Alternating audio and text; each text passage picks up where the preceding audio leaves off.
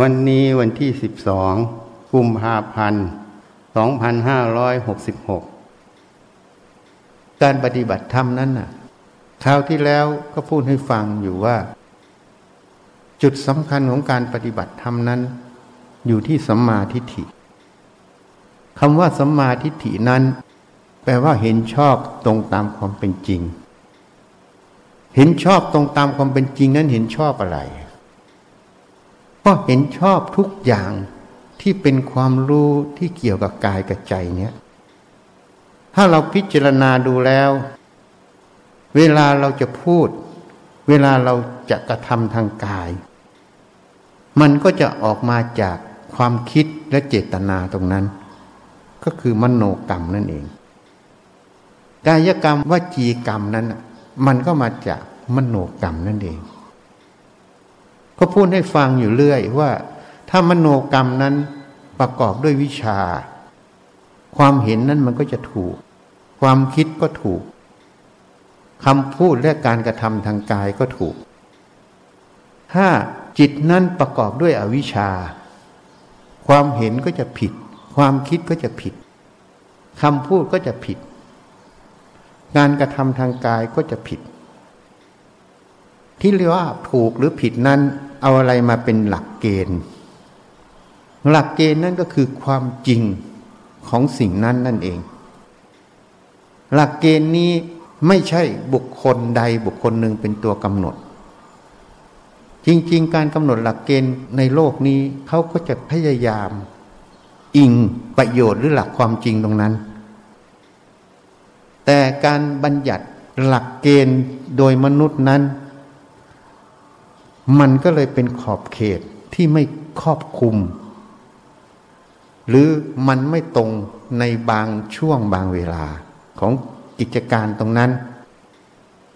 เพราะฉะนั้นหลักเกณฑ์ที่ถูกต้องนั้นก็คือ ความจริงของสิ่งนั้นของเรื่องนั้น ยกตัวอย่าง อย่างที่เราเคยพูดให้ฟังอยู่แล้ว ถ้าเอาเรื่องวิศวกรรม อย่างการเทคานคอนกรีตเสริมเหล็ก เราก็ต้องพิจารณาถึงแรงที่มากระทำต่อคานนั้น และลักษณะของคานนั้น จะมีพฤติกรรมอย่างไร อันนี้มันเป็นความจริงของเรื่องของแรง ซึ่งแรงตัวเนี้ยมันเกิดขึ้นจากเรื่องของแรงโน้มถ่วงเข้ามาเกี่ยวข้อง ถูกไหม เพราะนั้นการกระทำของแรงที่มาต่อคาน ก็เอาง่าย เวลากลางคานเนี่ยมันจะแอ่นลง และหัวคานนั้นมันจะแอ่นขึ้น เพราะฉะนั้นการเสริมเหล็กนั้นเขาก็จะต้องเสริมเหล็กที่บริเวณที่มันแอ่นลง จุดที่มันโค้งที่สุดใช่ไหมเขาเรียกที่มันสเตทยืดออก ก็คือกลางคานก็ต้องเสริมเหล็กล่าง เพราะคานคอนกรีตมันจะแตกล้าวตรงกลางคาน การเสริมเหล็กที่กลางคานบริเวณตรงข้างล่างสุดของคานนั้น มันจะช่วยดึงไม่ให้คอนกรีตนั้นนะมันแตกล้าว แต่บริเวณหัวเสานั้น หรือหัวคาน มันจะโค้งขึ้น เพราะนั้นก็ต้องเสริมเหล็กอยู่บนจุดสูงสุดของหัวคานนั่นเอง เพราะนั้นกลางคานเราก็จะเสริมอยู่ข้างล่าง แต่หัวคานหรือบริเวณหัวเสาที่คานไปตั้งอยู่ เราก็จะเสริมบน เพราะฉะนั้นความรู้ตรงนี้เนี่ย เราจะเสริมเหล็กอยู่ตำแหน่งบนหรือล่างของคาน มันก็ขึ้นกับลักษณะความจริงของแรงที่กระทำต่อคานนั่นเอง ถูกไหม เพราะฉะนั้นเวลาคานมันแอนกลางใช่ไหมถ้าเราไปเสริมเหล็กตรงกลางบริเวณ ส่วนบนของคานมันก็ไม่เกิดประโยชน์ เพราะส่วนล่างของคานมันยืดออก มันก็จะแตกล้าวนี่ เพราะนั้นเหล็กที่เสริมที่ไม่ถูกตามแนวแรงที่กระทำต่อคานนั้น ก็เรียกว่าการเสริมเหล็กผิด ถูกต้องไหม เพราะนั้นคำว่าผิดหรือถูกนั้น มันไม่ใช่วิศวกรเป็นคนบอก แต่ความจริงของแรงที่กระทำต่อคานนั้นอะ มันเป็นตัวบอก ส่วนวิศวกรนั้นเข้ามาเรียนรู้ ถึงแรงที่กระทำต่อคานเขารู้ความจริงของแรงที่กระทำต่อคานเขาจึงต้องเสริมเหล็กให้ถูกตามลักษณะแรงที่กระทำต่อคาน เพื่อให้คานนั้นมั่นคงนั่นเอง เหตุนั้นคำว่าถูกหรือผิดนั้น มันอยู่ที่ความจริงของเรื่องนั้น อย่างยกตัวอย่างอีกตัวอย่างหนึ่งอย่างเช่น การรักษาคนไข้ การรักษาคนไข้นั้น แพทย์จะต้องทำการตรวจวินิจฉัย หาสาเหตุของโรคที่คนไข้เป็นใช่ไหมเมื่อเราหาสาเหตุของคนไข้ได้แล้ว เราก็ต้องหายาที่มันสามารถที่จะรักษาโรคนั้นได้ ถ้าเราได้สองส่วนนี้ ก็แสดงว่าเรารักษาถูกต้อง จริงไหมอะทีนี้ถ้าเราวินิจฉัยโรคไม่ถูกต้อง การรักษาก็ไม่ถูกต้อง อันนี้ก็เรียกว่า เรารักษาผิดใช่ไหมเพราะเมื่อเราวินิจฉัยโรคผิด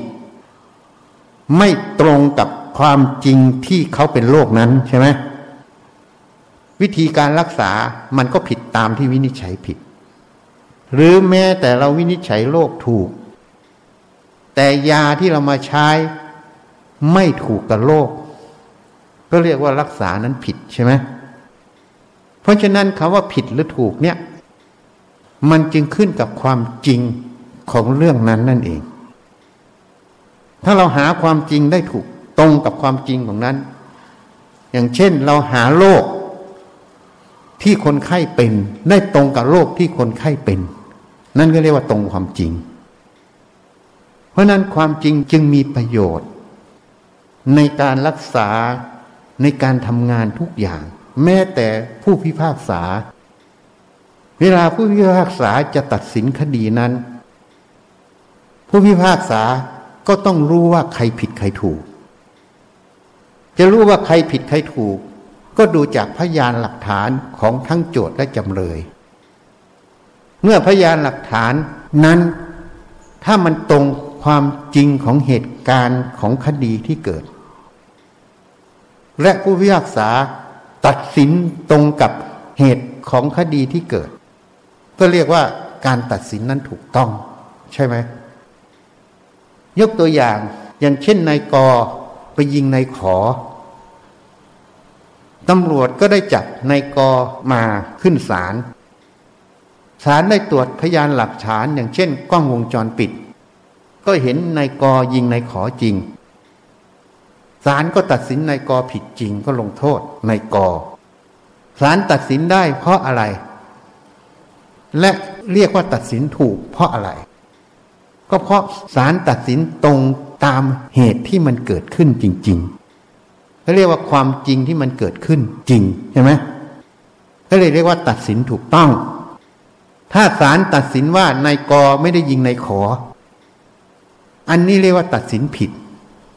เพราะมันไม่ตรงความจริงที่นายกยิงนายขอ เหตุนั้นคำว่าผิดหรือถูกนี้ จึงไม่ใช่เรื่องของใครมาบอกว่าสิ่งนี้ผิด หรือสิ่งนี้ถูก แต่มันเป็นเรื่องของ สิ่งนั้นมันตรงความจริงไหม ถ้าตรงความจริงก็เรียกว่าถูก ถ้าไม่ตรงความจริงก็เรียกว่าผิด อย่างศาลอย่างวิศวกร อย่างแพทย์ที่ยกตัวอย่างให้ฟัง นี่ เพราะนั้นอันนี้เราต้องเข้าใจ การที่เราเข้าใจถึงคำว่าผิดและถูก และอะไรเป็นกฎเกณฑ์ในการวัดผิดและถูก อันนี้ก็เรียกว่าสัมมาทิฏฐิอันหนึ่งเช่นกัน เป็นความเห็นถูกเช่นกัน ถ้าเราไปคิดว่านายกที่มีชื่อเสียง เป็นคนบอกว่าสิ่งนี้ผิดสิ่งนี้ถูก และเราก็เชื่ออย่างนั้น อันนี้ก็เรียกว่าเป็นมิจฉาทิฏฐิ เพราะเรายังเอาบุคคลที่น่าเชื่อถือเป็นตัวตัดสิน แต่เราไม่ได้เอาความจริงของเรื่องราวนั้น เป็นตัวชี้วัดในการตัดสินนั่นเอง นี่ต้องให้เข้าใจให้ถูกต้อง สมัยก่อนอาตมาเป็นแพทย์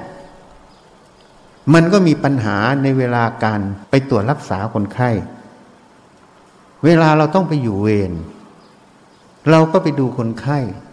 เราได้เห็นการรักษาของเพื่อนแพทย์บางท่าน ที่มันเกิดผลเสียต่อคนไข้อะ ตอนนั้นเราก็ปากไวไปหน่อย ก็พูดว่ามันรักษาไม่ถูกต้อง พยาบาลก็เลยเอาคำพูดตรงเนี้ยไปบอกแพทย์เจ้าของคนไข้ ตอนนั้นยังหนุ่มอยู่มันอาจจะหงุดหงิด ที่เห็นการรักษาที่มันไม่ถูกต้องมันเป็นผลเสียต่อคนไข้ ปากมันก็เลยไวหน่อยนั้นพยาบาลแทนที่จะฟังแล้วก็แล้วไป ก็เอาไปบอกเจ้าของคนไข้ มันก็เกิดปัญหาขึ้นมา เจ้าของคนไข้นั้น ก็ไปฟ้องผู้ในการโรงพยาบาล ผู้หน่วยการโรงพยาบาลก็เลยมาถามเรา หมอไปบอกเขาว่าผิดได้อย่างไร เราก็รับฟังเฉยๆแต่เราไม่โต้ตอบ แต่เราคิดอยู่ในใจพออเรานั้นช่างโง่ อะไรจะไปบอกว่าเขารักษาไม่ถูกต้อง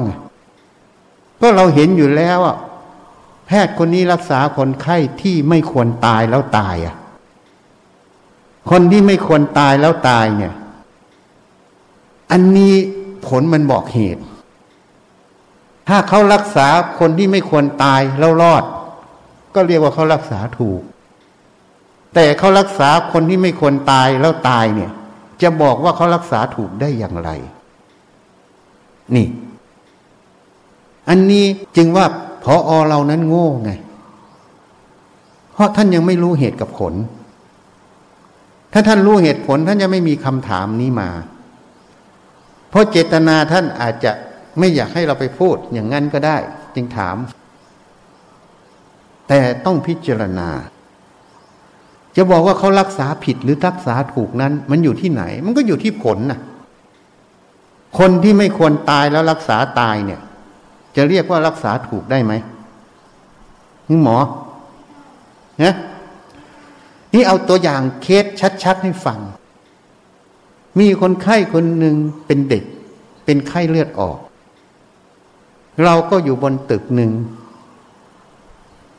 ก็ดูคนไข้มาตลอด ไข้เลือดออกเนี่ย รักษาไม่ยาก จุดสำคัญของการรักษาไข้เลือดออกนั้นน่ะ อยู่ตรงไหนรู้ไหม เราได้ยินแพทย์หญิงท่านหนึ่งที่เป็นอาจารย์แพทย์ที่โรงพยาบาลเด็ก มีชื่อเสียงมากในยุคนั้น ท่านได้มาสอนเรื่องโรคไข้เลือดออก สมัยที่เป็นนักศึกษาแพทย์โรงพยาบาลเด็กนั้น สถิติการตายของโรคไข้เลือดออก น้อยที่สุดในประเทศไทย ไม่ว่าโรงเรียนแพทย์หรือที่ไหนก็ตาม อัตราตาย ของไข้เลือดออกมากกว่าโรงพยาบาลเด็กในยุคนั้นทำไมโรงพยาบาลเด็กถึงรักษา ตัวเลขตายน้อยกว่า โรงเรียนแพทย์ที่เป็นมหาวิทยาลัย เคล็ดลับมันอยู่ตรงไหน ถามว่าอาจารย์กุลมานและแพทย์ของมหาลัยนั้น ความรู้โง่เขาสู้อาจารย์โรงพยาบาลเด็กหรือไม่อะ ถ้าเราตอบจริง ๆ ก็ไม่ใช่ความรู้มันไม่ได้ต่างกัน แต่ที่มันต่างกันมันอยู่ที่จับจุดของโลกได้ไหมนี่ ที่นี่โลกเด็กนั้นเขาสอนไว้อะเวลาเด็กเป็นไข้สูงลอยมาสามถึงห้าวัน เสร็จแล้วไข้มันจะลง เวลาไข้มันลงเนี่ย มันก็จะมีอาการช็อก เวลามันช็อกอยู่หนึ่งถึงสองวัน เขาก็จะเข้าสู่ภาวะปกติ เขาเรียก recovery phase เพราะนั้นช่วงแรกที่มันจะช็อกเนี่ย แพทย์เขาก็จะเจาะฮีมาโตคิดวัดความเข้มของเลือด ยิ่งมันเข้มเรื่อยๆ ก็แสดงว่า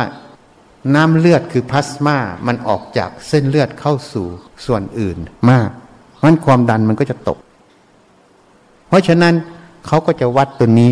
แล้วก็วัดเกล็ดเลือดเป็นประจำ เพราะในช่วงแรกเนี่ย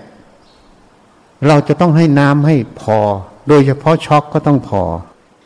แต่พอมัน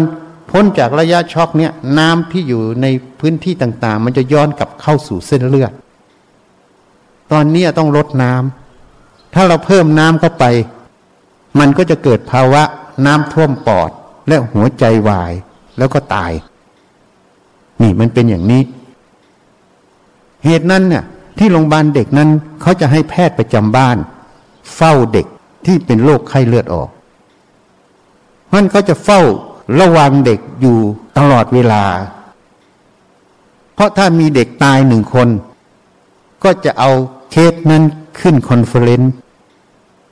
เจ้าของคนไข้ที่เป็นแพทย์ประจำบ้านนั้น ก็จะมีปัญหา ถูกที่ประชุมจัดการนั่นเอง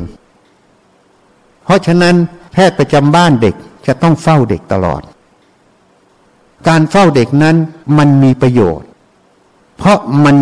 มีการสั่งการรักษาได้รวดเร็ว ได้ทันเหตุการณ์แต่ละช่วงของโลกนั่นเอง อันนี้จึงเป็นเหตุผลที่ตัวเลขการตายของโรงพยาบาลเด็ก มันต่ำกว่าที่อื่น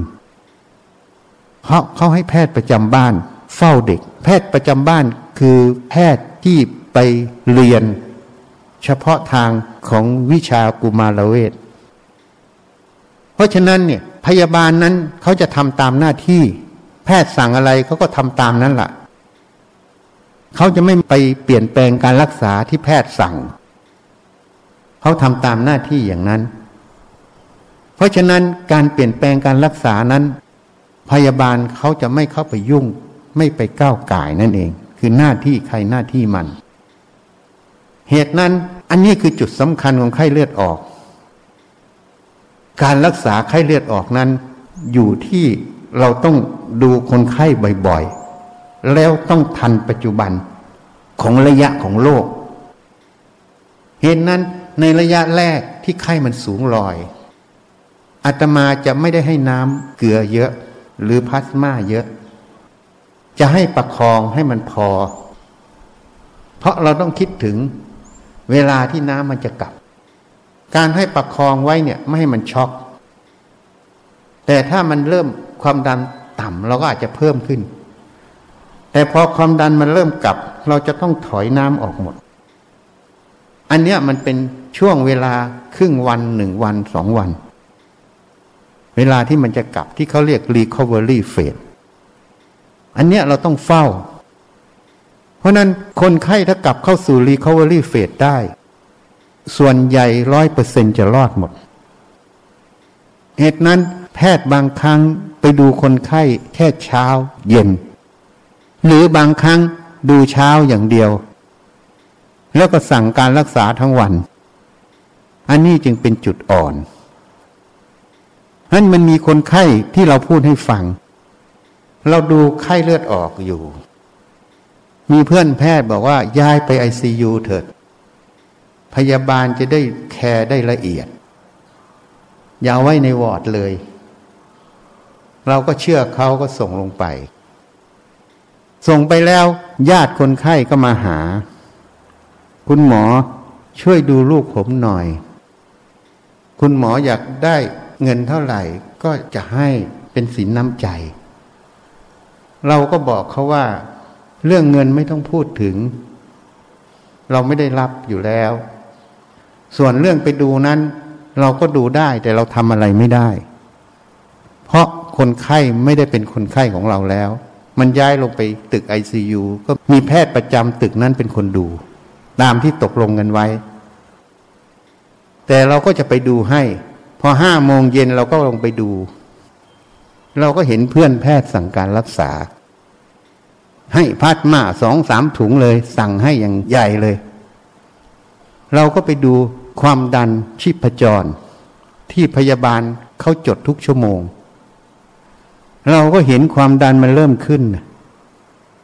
แต่มันมีเตียงอีกข้างหนึ่งแพทย์เวรกำลังปั๊มคนไข้อยู่ เราก็ได้บอกพยาบาลที่อยู่นั่นอะ ว่าระวังน้ำท่วมปอดนะ แล้วเราก็ไปคลินิกกลับมาสองทุ่ม ก็กลับเข้ามาดูให้อีก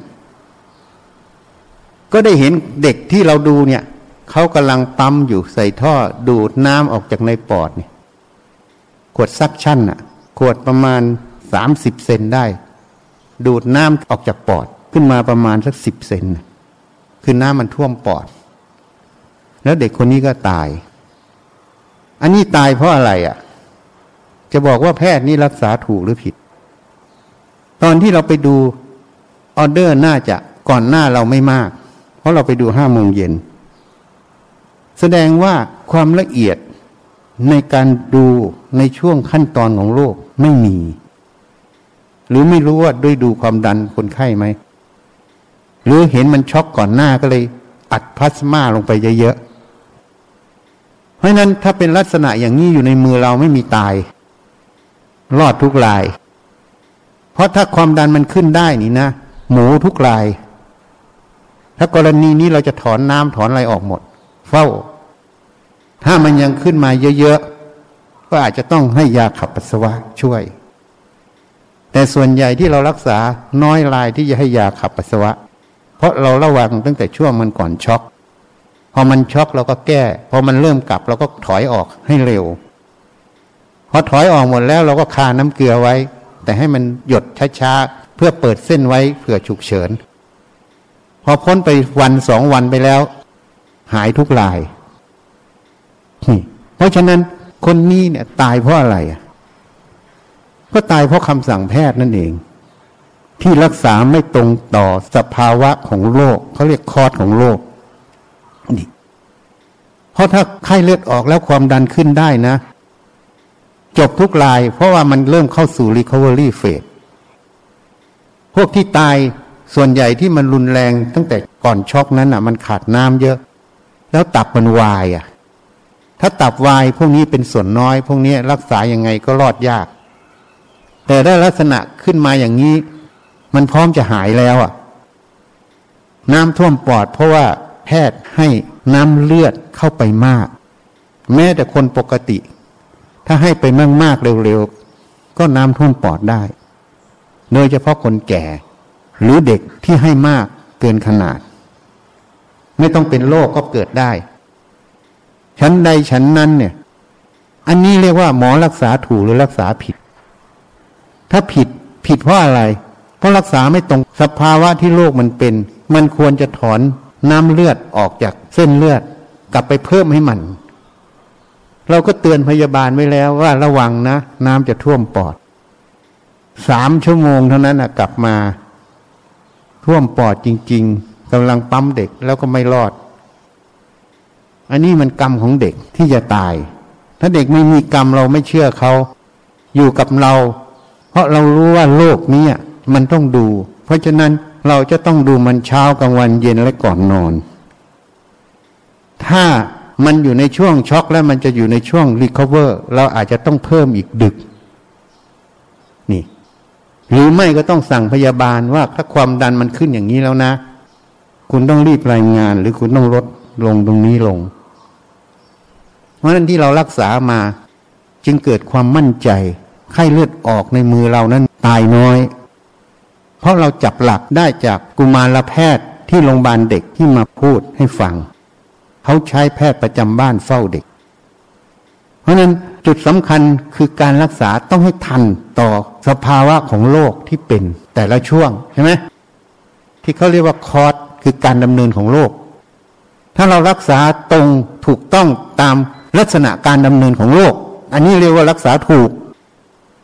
แต่ ในกรณีที่โรคมันเริ่มกลับมาสู่ recovery phase จากหายช็อกแล้วขึ้นมาเป็นปกติ น้ำเลือดที่มันออกนอกเส้นเลือด มันจะย้อนกลับเข้าเส้นเลือดเยอะมาก เราต้องคำนวณตัวนี้ด้วย เมื่อมันย้อนกลับแล้วเรายังไปเพิ่มน้ำเลือดให้มันเยอะๆ มันก็เกิดภาวะน้ำท่วมปอดนั่นเอง แล้วเกิดหัวใจวายนั่นเอง แล้วก็ตาย อันนี้เรียกว่ารักษาไม่ถูก รักษาผิดผิดไม่ตรงตามลักษณะการดำเนินของโลก เพราะโลกมันต้องดำเนินอย่างนี้ อันนี้คือความจริงของการดำเนินของโลกไข้เลือดออก อันนี้ยกตัวอย่างให้ฟัง ทีนี้เวลาเด็กตายแล้วบางครั้งแพทย์ก็ไม่รู้ด้วยว่า ตายเพราะคำสั่งเราอะเพราะแพทย์ก็ไม่ได้ไปศึกษาย้อนหลังว่า แต่ละช่วงมันเกิดอะไรอะ ก็รู้แต่ว่าน้ำท่วมปอดจบ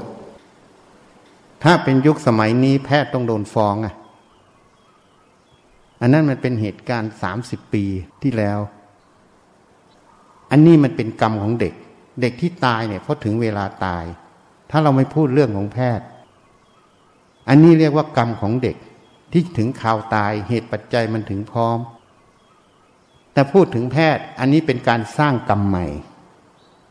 เพราะการรักษาไม่ใช้ความระมัดระวังใช้สติปัญญา จึงเรียกว่าการรักษานี้เป็นอกุศลกรรม เป็นการสร้างบาปโดยไม่รู้ตัว เราเคยพูดให้ฟังในการแสดงธรรมในครั้งก่อนๆนนานมาแล้ว หรือแม้แต่เร็วๆนี้ การประกอบอาชีพทุกอาชีพ ต้องใช้สติปัญญาให้เต็มเปี่ยม จึงจะเป็นกุศลกรรม จึงจะไม่เป็นอกุศลกรรม จึงจะไม่เป็นการช่อโกงกันนั่นเอง เพราะได้พูดมาเมื่อเร็วๆนี้ว่าอาชีพนั้นน่ะ มันคือการแลกเปลี่ยนกัน เพราะนั้นเราต้องให้สินค้า หรือบริการของเราที่มีคุณภาพต่อผู้อื่น ถ้าเราไม่ให้ก็เรียกว่าช่อโกงเขา แม้แต่นักบวชถ้าไม่ประพฤติปฏิบัติละโลภกดหลง ก็เรียกว่าช่อโกงประชาชน พุทธศาสนิกชนนั่นเอง นี่ อันนี้มันมีความละเอียดของธรรมอยู่ คนจะไม่เห็นประเด็นนี้ เพราะนั้นสรุปว่าเด็กใช้กรรมในอดีต ที่เหตุปัจจัยมันถึงพร้อม ไม่ใช่เด็กใช้กรรมแพทย์นะ ใช้กรรมที่อาจจะเคยฆ่าสัตว์ในอดีตทำให้ตัดอายุตัวเองให้สั้นลง แต่แพทย์นั้นได้สร้างกรรมใหม่ คืออกุศลกรรมโดยไม่รู้ตัว อันนี้ต้องระวัง เพราะกรรมตัวนี้มันจะย้อนกลับเราเมื่อเหตุปัจจัยในภายภาคหน้ามันถึงพร้อมนั่นเอง เหตุนั้นการที่เราจะปลอดภัยต่อวิถีกรรมที่เป็นอกุศล ปัจจุบันเราต้องใช้สติปัญญาในหน้าที่ให้เต็มเปี่ยม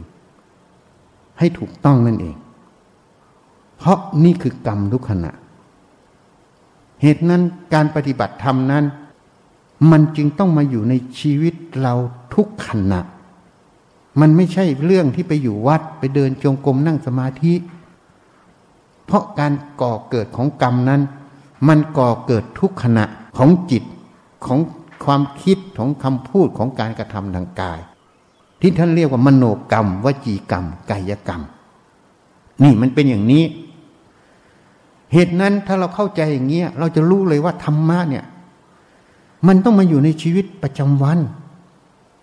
มันต้องมาอยู่ทุกขณะ ที่จะต้องมีสติสมาธิปัญญาคำว่าสติสมาธิปัญญานั้นคือองค์มรรคนั่นเอง คือมรรคแปดนั่นเอง แต่เราพูดย่นลงมาถึงตัวประพฤติปฏิบัติโดยตรง ตัวมันเลยก็คือตัวสติสมาธิปัญญานั่นเอง ถ้าพูดแยกออกไปก็เป็นแปดข้อ แต่ถ้าย่นลงมาก็คือสามข้อเนี่ยมันสติสมาธิปัญญานั้นต้องทุกขณะ แม้แต่การประพฤติปฏิบัติธรรม การปฏิบัติธรรมนั้นถ้าไม่มีสัมมาทิฏฐิ ไม่เห็นชอบความจริงของการประพฤติปฏิบัติ มีแต่ปรารถนาปฏิบัติเพื่อพ้นทุกข์เพื่อนิพพาน แต่วิธีการปฏิบัตินั้น มันไม่ตรงต่อการเจริญตัวปัญญาให้เกิด การปฏิบัติตรงนั้น มันก็เรียกว่าปฏิบัติผิด เพราะส่วนใหญ่ที่ปฏิบัตินั้น มันจะไปเน้นให้สมาธิเกิด หรือให้องค์ฌานเกิด หรือบางคนก็ไปเน้นให้เกิดความรู้พิเศษที่เรียกว่าอภิญญาเกิด แต่ ตัวสติปัญญามันไม่เกิด มันจึงไม่สามารถพ้นจากกองทุกข์ทั้งปวง จึงไม่สามารถละกิเลสอย่างหยาบอย่างกลางอย่างละเอียดออกจากใจได้ จึงไม่พ้นทุกข์จริง เพราะฉะนั้นการปฏิบัติเพื่อความพ้นทุกข์ถ้าเราไม่เกิดสติปัญญา ตั้งแต่เริ่มปฏิบัติ ขณะปฏิบัติอยู่จนถึงพ้นทุกข์ ก็แสดงว่าการปฏิบัตินั้นยังไม่ตรง ยังไม่ถูกต้อง ส่วนใหญ่ยังไม่ได้พิจารณาประเด็นนี้ ส่วนใหญ่จะสอนกันให้นั่งสมาธิเดินจงกรมอย่างเดียวทำจิตให้สงบ อย่างนั้นอย่างนี้ไป อันนั้นมันเลยหยาบ เพราะเมื่อไปมุ่งอยู่อย่างนั้น แต่ไม่มีสัมมาทิฏฐิ ไม่รู้เหตุผล ความถูกต้องของวิธีการต่าง มันก็เลยสัมมาทิฏฐิแท้มันยังไม่เกิด เมื่อไม่เกิดมันก็เลยไม่พ้นทุกข์มันก็เลยยังหลงยังหลอกตนเองอยู่นั่นเอง หลอกตนเองแล้วก็หลอกผู้อื่นโดยไม่รู้ตัว อันนี้มันเป็นเหตุ เพราะนั้นสัมมาทิฏฐินั้นมันจำเป็นตั้งแต่เริ่มต้นของการประพฤติปฏิบัติ การเริ่มต้นการประพฤติปฏิบัติ เราต้องรู้ว่าเราปฏิบัติเพื่ออะไร ก็เพื่อความพ้นทุกข์เพื่อหาความจริงนั่นเอง เมื่อหาความจริงได้ถูกต้อง เราก็ได้ปฏิบัติได้ถูกต้อง เมื่อปฏิบัติถูกต้องความพ้นทุกข์มันก็จะตามมานั่นเอง เรียกว่าถึงพันิพานนั่นเอง เหตุนั้นเราต้องพิจารณาให้ละเอียด ส่วนใหญ่จะไปยึดวิธีการปฏิบัติ แต่ขาดการไต่ตรอง พิจารณาว่า สิ่งที่เราทำทั้งหมดเนี่ย ทำเพื่ออะไร และตรงวัตถุประสงค์ที่พุทธเจ้าท่านชี้ให้เห็นหรือไม่ ถ้าไม่พิจารณาประเด็นนี้ ก็เลยปฏิบัติตามความเชื่อตามกันมา ตามครูอาจารย์ที่บอกว่าอย่างนี้ถูกอย่างนี้ผิด อันนี้จึงไม่ถูกต้อง เพราะที่บอกถูกบอกผิดเป็นบุคคล เป็นครูบาอาจารย์บอก แต่ไม่ใช่ธรรมคือความจริงเป็นตัวบอก ที่ยกตัวอย่างให้ฟังตั้งแต่ต้น ความจริงนั่นแหละมันจะเป็นตัวบอก ว่าสิ่งที่เราทำนะ่ะ มันถูกหรือมันผิด อย่างเช่น เรื่องของแพทย์ เรื่องของผู้พิพากษา เรื่องของวิศวกร การก่อสร้างนั่นเอง นี่ ความจริงในแต่ละเรื่องนั้นแหละมันจะบอกว่าเราคิดผิดพูดผิดทำผิดหรือไม่ ถ้ามันตรงความจริงก็ได้มาถูก ถ้ามันไม่ตรงความจริงมันก็ผิด ประเด็นนี้ส่วนใหญ่จะไม่พิจารณา เพราะไม่เห็น จะมีแต่ความเชื่อนำเขาเรียกว่าศรัทธานำครูบาอาจารย์นั้นครูบาอาจารย์นี้ สายนี้ เป็นสายปฏิบัติน่าจะพ้นทุกข์ก็เชื่อกัน เชื่อแล้วก็ทำตามแต่ไม่เคยตั้งคำถามว่าสิ่งที่ครูอาจารย์ แนะนำตรงเนี้ย มันถูกหรือมันผิด มันถูกอย่างไร มันผิดอย่างไร เราต้องรู้เหตุผลหมด ที่นี่ส่วนใหญ่มาปฏิบัติใหม่ ก็จะไม่เห็นประเด็นเหล่านี้ ก็ต้องทำไปก่อนพอทำไปเรื่อยๆ ถ้าไม่มีสติปัญญาไข้ควรระหว่างทำไม่ฉุดคิด ก็จะเชื่อ พอเชื่อลงไปแล้วก็ฝังลึก เป็นวัฒนธรรมประเพณีของสำนักแต่ละสำนักในการปฏิบัติ เลยก่อเกิดเป็นอุปทานในข้อวัดปฏิบัติ เกิดเป็นศีลพัตตาปามาตโดยไม่รู้ตัวนั่นเองนี่มันอยู่ตรงนี้ เหตุนั้นการปฏิบัตินั่นน่ะ ข้อวัดปฏิบัติทั้งหมด เป็นแค่อุปกรณ์ เป็นแค่เครื่องมือ เหมือนเราจะมาศาลาตรงนี้ เราก็ขับรถจากที่บ้านมา แล้วก็มาจอดพอจอดแล้วเราก็เดินเข้ามาศาลา เราไม่ได้เอารถเข้ามาในศาลา แต่รถนั้นเป็นอุปกรณ์ให้เราขับขี่นั่งมาจนถึงที่วัดนี้ใช่ไหมนี่ แต่ถ้าเราไปยึดรถอย่างนั้น แล้วจะเข้ามาถึงศาลาได้ไหมก็ยังยึดยังกอดพวงมาลัยอยู่ หรือจับตัวถังรถไม่ยอมปล่อยไม่ยอมคายไม่ยอมวาง แล้วจะเดินเข้ามาถึงศาลานี้ได้ไหม ไม่ได้ ชั้นใดชั้นนั้น ข้อวัดปฏิบัติทั้งหมดก็เหมือนรถ เป็นอุปกรณ์ที่จะนำเราให้มาถึงวัดนั่นเอง แต่เมื่อถึงแล้วเราก็ต้องทิ้งอุปกรณ์เหล่านี้ไว้ตรงนั้น แล้วก็เดินขึ้นมาศาลา ถูกไหม นี่ชั้นใดชั้นนั้น เพราะนั้นข้อวัดปฏิบัติวิธีการต่าง ๆ นั้นน่ะ มันเป็นเครื่องมือ นี่เครื่องมือแต่ละอย่างอย่างเช่นรถแต่ละยี่ห้อ แต่ละลักษณะ ความเร็ว ความคล่องตัวของแต่ละรถก็ต่างกันรถใหม่รถเก่าก็ต่างกันอีก บางคันรถเก่ามาก ยังไม่ถึงวัดเลยมันก็ตาย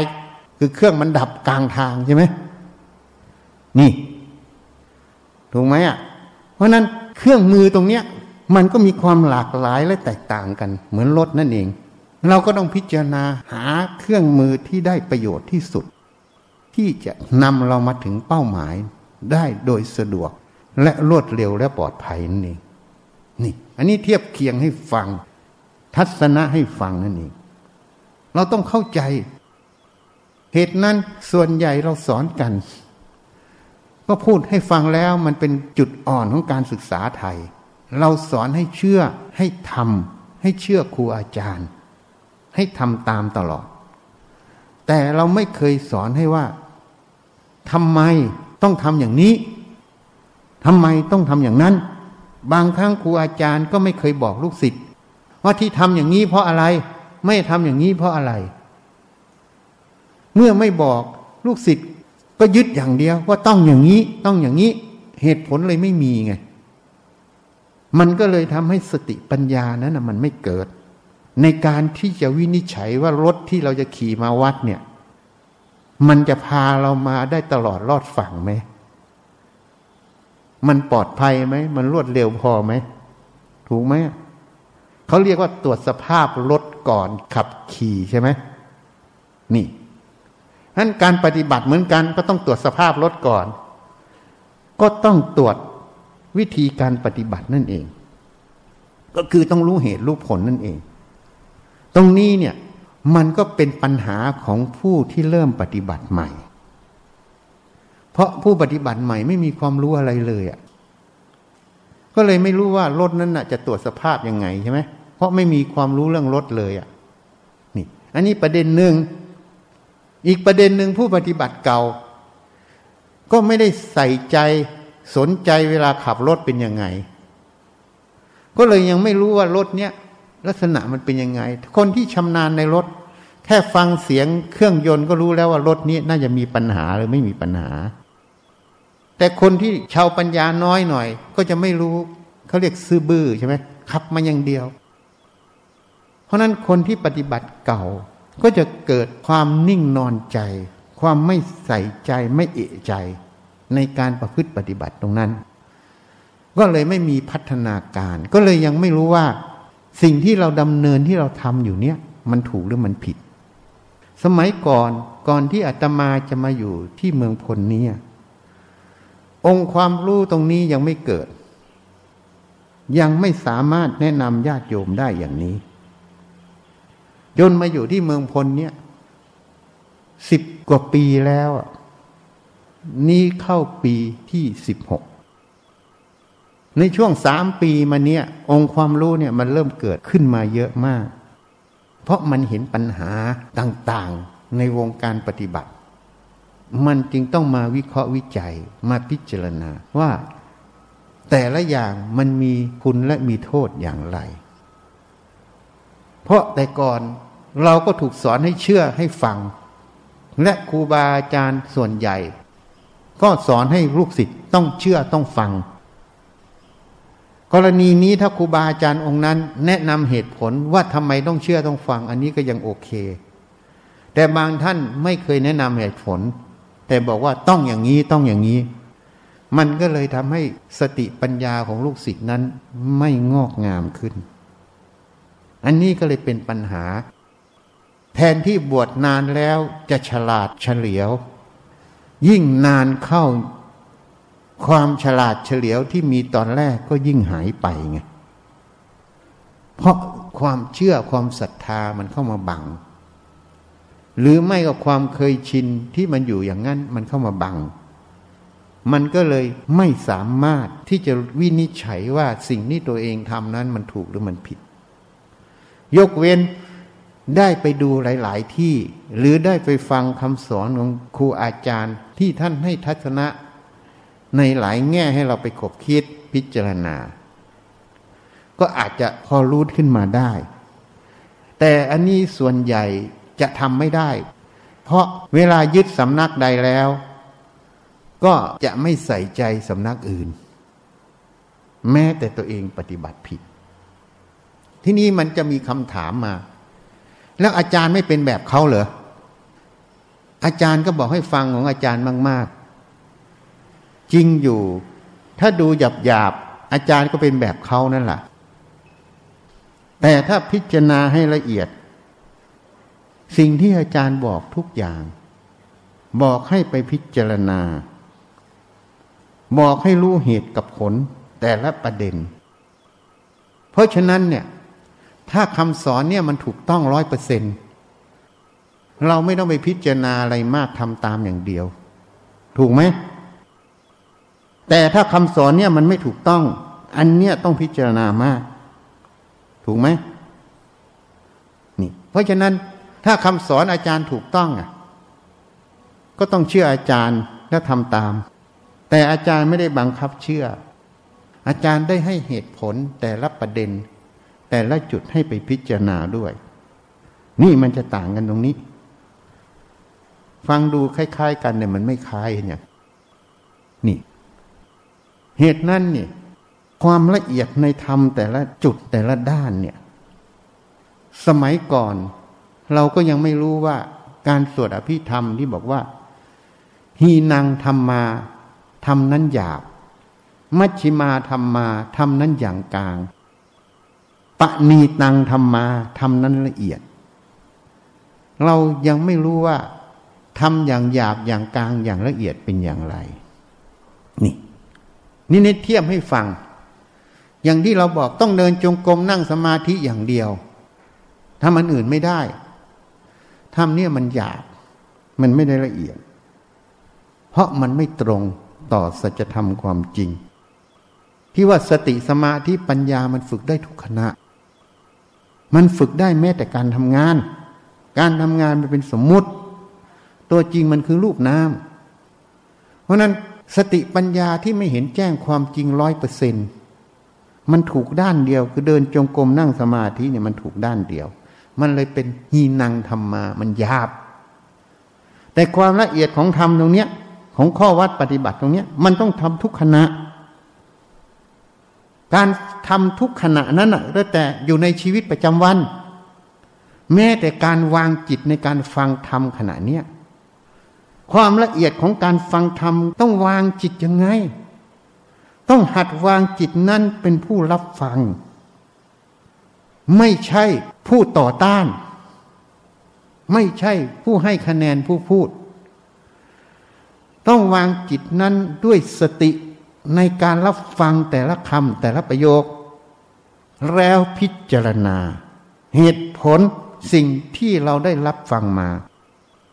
แล้วยังไม่พอยังต้องพิจารณาความรู้ความเห็นเก่าๆ ที่มันอาจจะเห็นแย้ง หรือเห็นตามที่รับฟังอยู่ขณะนั้น ต้องพิจารณาหมดว่าความถูกต้องความจริงมันอยู่ตรงไหน ทั้งความเห็นตัวเอง ทั้งสิ่งที่ท่านแสดงอยู่ที่รับฟังมา ถ้าเราพิจารณาตรงนี้ มันจะทำให้เราเห็นความจริงของเรื่องนั้น การเห็นความจริงของเรื่องนั้น นั่นแหละเรียกว่าขณะนั้นสัมมาทิฏฐิมันเกิดในเรื่องนั้น การวางจิตอย่างนี้เนี่ยมันเป็นเหตุแห่งความเจริญของตัวสติปัญญา อันนี้เรียกว่าปัญญีตังความปัญญีตในการรับฟังในการศึกษานั่นเอง แล้วมันก็จะออกมาในข้อวัดปฏิบัติ มันจะรู้ทันทีว่าเดินจงกรมนั่งสมาธิมันถูกส่วนเดียว ถ้าเทียบมันก็แค่ทำที่หยาบที่เรียกว่าหีนัง แต่การเห็นว่าทุกขณะนั้นเป็นการปฏิบัติหมด การรู้จักวินิจฉัยแต่ละขณะ นั่นเรียกข้อวัดปฏิบัติที่ละเอียดที่เรียกว่าปณีตังธรรมานั่นเองนี่ทีนี้ถ้าเราไม่ได้ยินได้ฟังสิ่งที่ธรรมาแนะนำเนี่ย เราฟังด้านเดียวว่าปฏิบัติธรรมต้องเดินจงกรมนั่งสมาธิ ห้ามทำงานทำงานไม่ได้ปฏิบัติธรรมแล้วเราเชื่ออย่างนั้น เราก็จะไม่รู้ว่าธรรมที่เราเชื่อนะ่ะมันยังหยาบ มันยังไม่ละเอียด เพราะความละเอียดของธรรมมันมีกว่านั้นอีก นี่ เหตุนั้นเราจะไม่เข้าใจคำว่าหีนังธรรมา มัชชิมาธรรมาปณีตังธรรมา แต่เมื่อไรเราได้ฟังผู้ที่ท่านมีสติปัญญา ท่านชี้แต่ละประเด็นให้เห็น แล้วไปขบคิดพิจารณาเทียบเคียงดู เราจะรู้เลยว่าคำสอน แต่ละลักษณะที่สอนมา มันหยาบมันกลางมันละเอียด แตกต่างกันอย่างไร นี่ เพราะนั้นเราจึงจะรู้คำว่าฮีนังธรรมา มัชชิมาธรรมาปณีทังธรรมา อันนี้พูดเฉพาะ ข้อวัดปฏิบัติวิธีคิดวิธีปฏิบัตินะ เพราะนั้นทุกเรื่องทุกราวมันจะมีทั้งหยาบกลางละเอียดอยู่หมด เพราะนั้นเราจะเข้าไปสู่ความละเอียดที่เรียกว่าจิตละเอียดนั้น มันต้องวางจิตให้ถูกต้องทุกด้านที่เรียกว่าสัมมาทิฏฐิสัมมาทิฏฐิต้องมีทุกเรื่องทุกประเด็น นี่ มันต้องมีมันจึงจะรู้จักคำว่าหยาบกลางละเอียด เหตุนั้นตัวปัญญานั่นเอง มันจะให้เรารู้จักตัวความละเอียด ถ้าจิตมุ่งแต่ไปทำสมาธิมุ่งแต่ความสงบ มันก็จะไม่เกิดดวงปัญญา แต่ถ้ามุ่งแต่คิดนึก หาเหตุหาผล ไม่มีสติสมาธิปัญญาแท้มันก็ไม่เกิด เพราะนั้นสติสมาธิปัญญามันต้องกลมกลืนกัน มันต้องสอดประสานกัน เหตุนั้นผู้ที่ปฏิบัติใหม่ จึงเป็นปัญหาของการวินิจฉัยข้อวัดปฏิบัติที่ตัวเองเริ่มปฏิบัติ ว่าสิ่งใดถูกสิ่งใดผิด สิ่งใดควรเริ่มทำอย่างไร เมื่อไม่รู้ก็เลยแล้วแต่ยถากรรม ไปเจอครูอาจารย์ที่ถูกต้อง ตรงธรรมก็โอเค เจอที่ไม่ตรงธรรมก็โอเค คือไม่ได้ผล ตามวัตถุประสงค์นั่นเอง นี่มันเป็นปัญหาตรงนี้ เพราะนั้นเหตุนั้นธรรมท่านจึงกล่าวไว้ว่าปัญญามีอยู่สามลักษณะหนึ่งสุตตมยปัญญา ปัญญาเกิดจากการได้ยินได้ฟังสองจินตามยปัญญา ปัญญาเกิดจาก การไข้ควรพิจนิตพิจารณาสามภาวนามยปัญญา ปัญญาเกิดจากการทำให้มากเจริญขึ้นเองภาวนาแปลว่าทำให้มีขึ้นให้เจริญขึ้น นี่ เพราะนั้นสุตตมยปัญญานั้น มันเป็นปัญญาที่มีความจำเป็นในเบื้องต้นของการปฏิบัติ ผู้ปฏิบัติใหม่นั้น ต้องได้รับคำแนะนำความรู้ความเห็นที่ถูกต้องตั้งแต่แรก นี่ เพราะนั้นสุตมยปัญญานี่เป็นสิ่งที่จำเป็น เพราะที่ที่เกิดมาส่วนใหญ่แล้ว ไม่ได้เป็นสัพพัญยุตยานไม่ได้มีสติปัญญาเท่ากับพระพุทธเจ้าที่ในพระชาติที่ท่านจะตัดสู้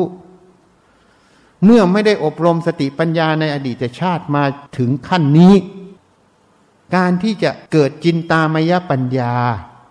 อย่างเช่น พระพุทธเจ้าเราสมัยที่ออกบวชท่านต้องใช้จินตามยปัญญา พินิษพิจารณาข้อวัดปฏิบัติที่ท่านไปเรียนรู้มา จนถึงวันสุดท้ายที่ท่านตัดสู้แต่เรานั้นไม่มีสติปัญญาระดับนั้น เพราะนั้นกินตามยปัญญาจึงเกิดไม่ได้ ส่วนใหญ่จะเป็นสุตตมยปัญญา สุตมยปัญญา ปัญญาเกิดจากการได้ยินได้ฟัง เหตุนั้นพระเจ้าจึงรับสั่งในพระสูตร มูลเหตุแห่งการไม่บรรลุธรรม เพราะไม่ได้คบสัตบุรุษหรือพระอริยะ ไม่ได้ฟังธรรมของสัตบุรุษหรือพระอริยะ ไม่ได้รับคำชี้แนะธรรมของสัตตลุดหรือพระอริยะไม่ได้นำธรรมของสัตตลุดหรือพระอริยะไปขบคิดพิจารณา แล้วไปประพฤติปฏิบัตินั่นเอง เมื่อเราพิจารณาเข้าใจเหตุผลแล้ว เราต้องตั้งจิต เขาเรียกว่าตั้งสัจจะว่าเราจะประพฤติปฏิบัติ ตรงที่เราเห็นความจริงตรงนั้นนี่ถ้าเราตั้งอย่างนั้น สติสมาธิปัญญามันจะมาอยู่เรื่อยๆ มันจะส่งหนุนกันอยู่เรื่อยๆ แต่ส่วนใหญ่ที่มันไม่ก้าวหน้า เพราะแม้แต่อย่างพระชีที่นี่ ได้ยินสิ่งที่ถูกต้องไปแล้ว เขาเรียกว่าไม่เอาจริง บางคนก็ไม่ไปพิจารณา บางคนพิจารณารู้ขึ้นมาแล้ว ก็ไม่ตั้งสัจจะไม่ตั้งใจนั่นเอง ว่าสิ่งที่ผิดอย่างนี้จะไม่มันเกิดซ้ำสอง มันก็เลยเกิดซ้ำสองซ้ำสามก็เลยเรียกว่าไม่เอาจริงไงถ้าเรารู้แล้วว่าสิ่งนี้มันผิด เราต้องตั้งสติเตือนเราไว้ครั้งต่อไปให้มันเกิด ลักษณะอย่างนี้เรารู้หน้าตามันแล้ว เราจะไม่ทำซ้ำเดิม ถ้าตั้งอย่างนี้สติมันจะมาเตือนตนเอง เวลาจะกระทำในรูปแบบที่มันเคยผิด มันจะเตือนตัวเอง เมื่อเตือนตัวเองแล้วสติมันจะมาทัน ทันความคิดทำคำพูด ทันการกระทำทางกาย แต่แรกๆมันอาจจะไม่ทันความคิด มันอาจจะพูดออกไป แต่สติที่มันตามเข้าไปอีก มันก็รู้ว่าโอ้มันพูดผิดแล้ว มันก็จะเตือนตัวเองอีกครั้งต่อไปยังไม่ทำมันก็จะละเอียดเข้าไปจนทันในความคิด เหตุนั้นสมัยอาตมาเป็นนักศึกษาแพทย์ เราฟังอาจารย์บีบแลบอยู่ คือแนะนำวิธีทำการทดลอง วิชาเคมี ที่นี่เราฟังแล้ว มันเกิดเห็นขึ้นมาว่า ทำไมวันนี้มันไม่อยากฟัง จริง ๆ แล้วความรู้สึกความคิดอย่างเนี้ยความขัดเคือง ความพอใจไม่พอใจเนี่ยมันมีอยู่ตั้งแต่ก่อนหน้าแล้ว แต่มันไม่เห็น มันมีแต่รู้ แต่วันนั้นอะมันเกิดเอะใจขึ้นมาว่าทำไมอะวันนี้เราจึงไม่อยากฟัง สติมันก็ดูเข้าไป ถึงความรู้สึกความคิดตรงนี้ มันเห็นถึงความไม่โล่ง ความที่ไม่ผ่องใสในจิต นี่ มันดูอยู่ มันตั้งคำถามว่า เอ๊ะทำไมหนึ่งไม่อยากฟัง มันก็ดูกลางอกไปเรื่อยๆ พออาจารย์พูดบรรยายเสร็จสิบห้านาทีก็ขึ้นไปทำการทดลองชั้นสองพอไปอยู่แก้วที่จะมาทำการทดลอง สติมันดูกลางอกอยู่ตลอดเวลา มันดูอยู่ตลอดเวลา มันไม่ได้ทิ้ง มันต่อเนื่องตลอด เดินไปมันก็ดูอยู่พิจารณาดู พอไปหยิบแก้วทดลองขึ้นมาเท่านั้น มันเห็นกลางอกที่มันขุ่นมัวอยู่ ที่มันไม่ผ่องใส มันหลุดออกไปเลยปีติความอิ่มเอิบใจมันมาแทน แล้วมันก็บอกตัวเองต่อไปรู้วิธีที่จะจัดการเองแล้ว มันจึงรู้ว่าสิ่งที่มันไม่อยากฟังเนี่ย มันเป็นความ ไม่พอใจมันเป็นโทสะที่ละเอียด กว่าที่เราไปโกรธไปด่าเขาไปตีหัวเขาโทสะมันจึงมีคำว่าหีนังธรรมา โทสะยาบ มัชชิมาธรรมา โซสะอย่างกลางปณีตังธรรมา โทสะอย่างปณีตโทสะยามันก็เห็นง่าย แต่โทสะที่กลางละเอียดปณีตมันเห็นยากกว่า แค่ความไม่อยากฟัง มันก็คือความยินร้ายคือโทโทสะอย่างหนึ่งนี่มันเห็นตรงนี้ แล้วมันเห็นสภาวะที่มันหลุดออกไปจากใจมันดับออกไป มันดับมันเห็นถึงความผ่องใสจิตและปิติขณะนั้น มันจึงตั้งเอาไว้ว่า เวลาโทสะมันเกิดขึ้น ไม่ว่าจะไม่พอใจอะไร จะไม่พูดออกไป จะไม่ทำกิริยาออกไป ตรงนี้ละเอียด ละเอียดตรงไหนอะ นี่อย่างเนี้ยหมอต้องดูประเด็นนี้ บางทีหมอบอกว่าเขาคิดเอง อาจจะจริง หรืออาจจะไม่จริง ถ้าไม่จริงเพราะอะไร เพราะบางขณะของจิตนั้นน่ะ พอเข้ามาแนะนำเนี่ย บางทีมันเกิดความไม่พอใจที่ละเอียด นี่ปฏิกิริยาทางกายและวาจามันเลย แม้แต่ไม่มีวาจา แต่ปฏิยาทางกายมันออกมาพอออกมาอีกฝ่ายหนึ่งเขาจับถึงกิริยาตรงนี้เขารับโทสะตรงนี้ มันเลยขัดเคืองซึ่งกันและกัน ตรงนี้เราต้องวินิจฉัยเรื่อย สติต้องละเอียด ถ้ามันไม่มีอะไรจริง ๆ ก็แสดงว่าอีกฝ่ายคิดเองถูกไหมแต่ถ้ามันมีก็แสดงว่าเราต้องระวังตรงนี้ให้ดี สติต้องละเอียดตรงนี้จนกว่ามันจะไม่มีคำว่ายินดียินร้าย เข้าใจไหมอันนี้ทุกทุกประเด็น นี่คือความละเอียด เพราะนั้นเราจึงตั้งไว้ว่า ครั้งต่อไปอะถ้ามันมีโทสะขึ้นมา มันมีความไม่พอใจมีอะไรขึ้นมา ยินร้ายขึ้นมา จะดูมันตลอดจะไม่พูดออกไป ไม่ทำกิริยาออกไปทางกาย คือไม่มันออกทางกายทางวาจา เมื่อมันไม่ออกทางกายทางวาจา มันก็มีแค่ในจิต ในจิตนั้นสติสมาธิปัญญาก็จะดูไข้ควรมันตลอด มันจึงเห็นแต่ก่อนความขัดเคืองเนี่ย มันเป็นอาทิตย์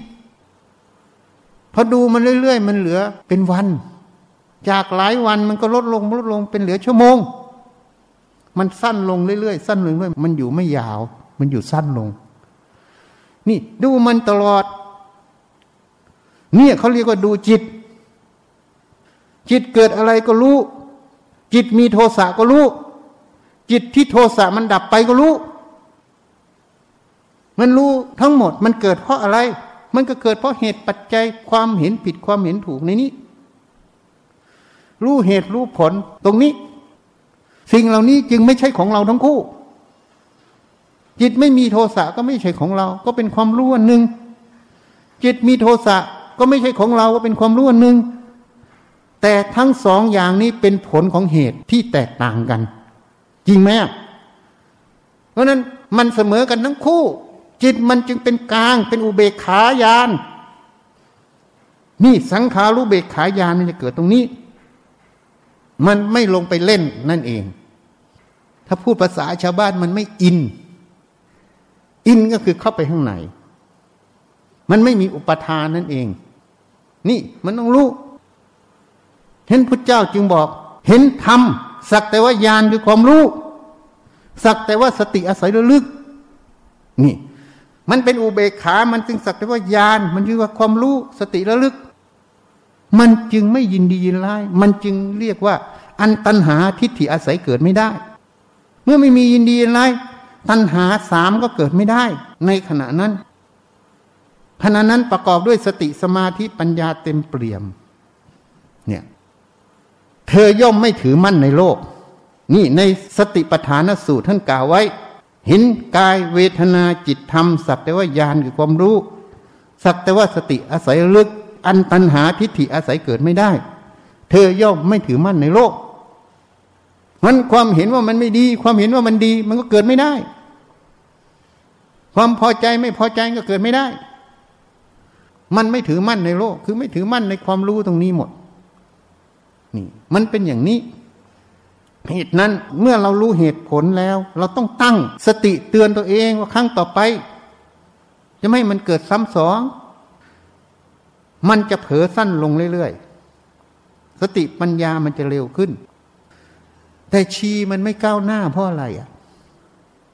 เพราะมันไม่ตั้งเอาไว้ ฟังธรรมะก็ฟัง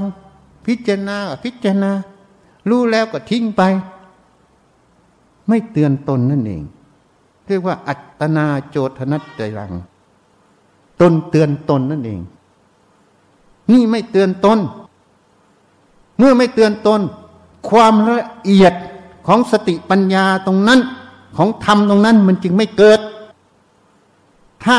ประพฤติปฏิบัติสมมุติว่าได้พระโสดา พระสกทาพระนาคาก็เกิดไม่ได้ เพราะธรรมตรงนี้มันไม่ละเอียด มันไม่เห็นถึงโทสะที่มันละเอียด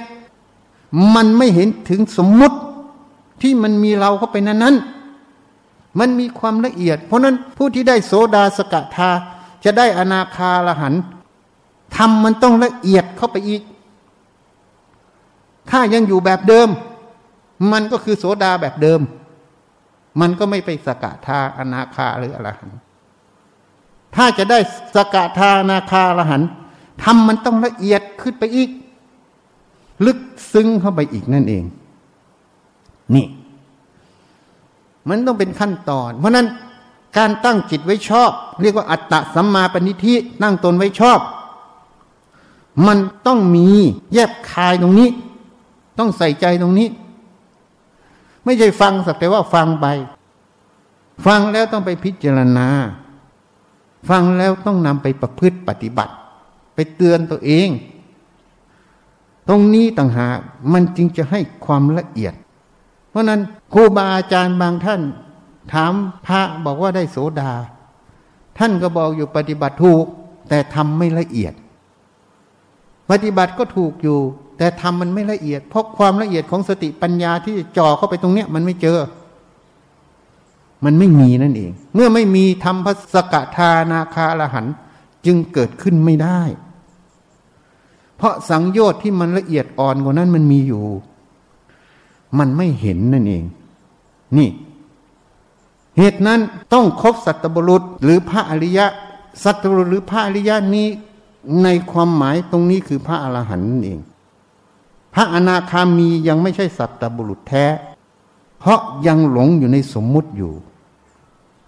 ยังผิดพลาดอยู่ ยังติดดีอยู่ไม่รู้ตัว นี่ เพราะนั้นในพระสูตรบทนี้ สัตบุรุษหรือพระอริยานี้หมายถึงพระอรหันต์ไม่ใช่พระโสดาสกิทานาคา